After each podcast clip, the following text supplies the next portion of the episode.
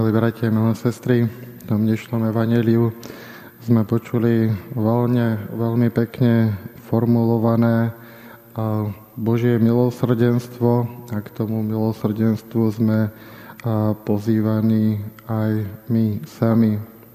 Prečo byť milosrdný, prečo nesúdiť, prečo neodsudzovať? Na jednej strane preto, že takýto milosrdný je náš nebeský Otec, ale na druhej strane, keď si zoberieme, čo je opakom toho milosrdenstva, môže to byť odsudzovanie alebo pohrdanie druhými ľuďmi.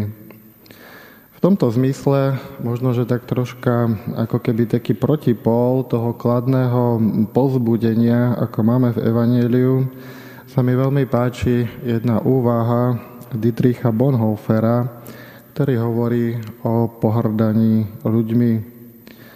On tam vlastne píše,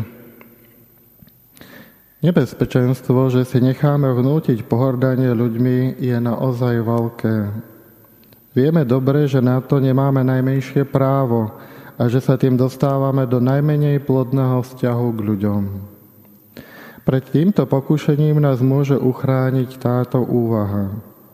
Keď pohrdáme ľuďmi, dopúšťame sa práve hlavnej chyby našich protivníkov. Kto pohrdá človekom, nedokáže z neho nikdy nič urobiť. Nič z toho, čím pohrdáme v druhom človeku, nie je celkom cudzie ani nám. Ako často očakávame od druhých viac, než sme sami ochotní vykonať. Prečo sme, teraz, prečo sme doteraz tak málo triezvo zmýšľali o človeku a o jeho slabosti v pokušení?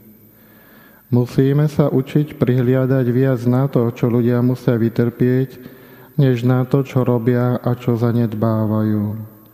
Jediný plodný vzťah k ľuďom a práve k slabým je láska, to je odhodlanie zdieľať s nimi spoločenstvo.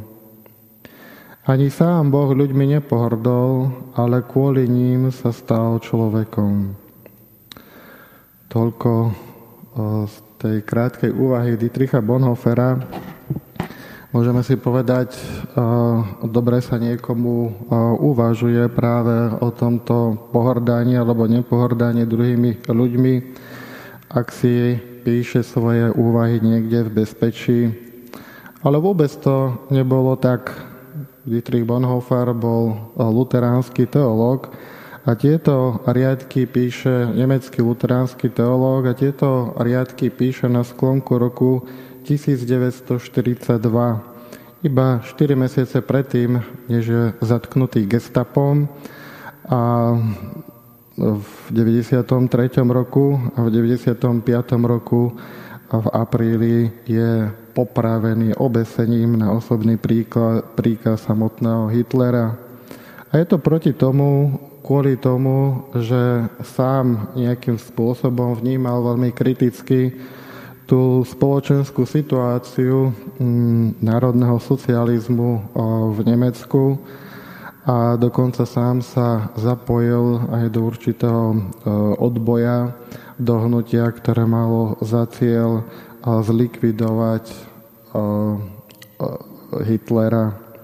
Čiže nachádzal sa vo veľmi náročnej životnej situácii, hrozilo mu nebezpečenstvo, životné nebezpečenstvo, videl, čo všetko sa okolo neho deje, ale to je to podstatné, čo si vlastne on o, zachoval určitú vnútornú slobodu. Preto akože, pretože, ako aj on hovorí,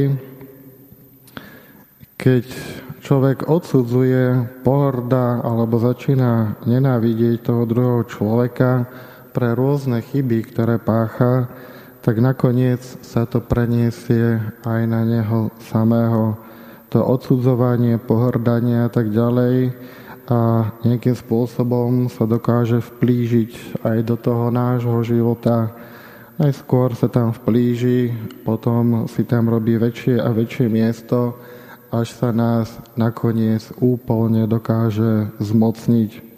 Ako hovorí Dietrich Bonhoeffer, takéto zlo, takéto pohrdanie dokáže v konečnom dôsledku človeka úplne zničiť.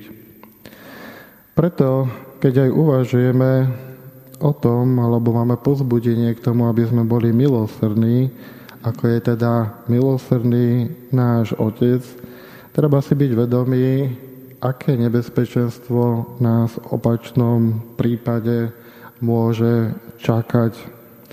Treba si strážiť svoje srdce a denodene spýtovať sa samých seba, a čo je v tom našom srdci, aké sú tie pohnutky a momenty, ktoré nás stávajú alebo utvárajú náš vzťah k tým druhým ľuďom.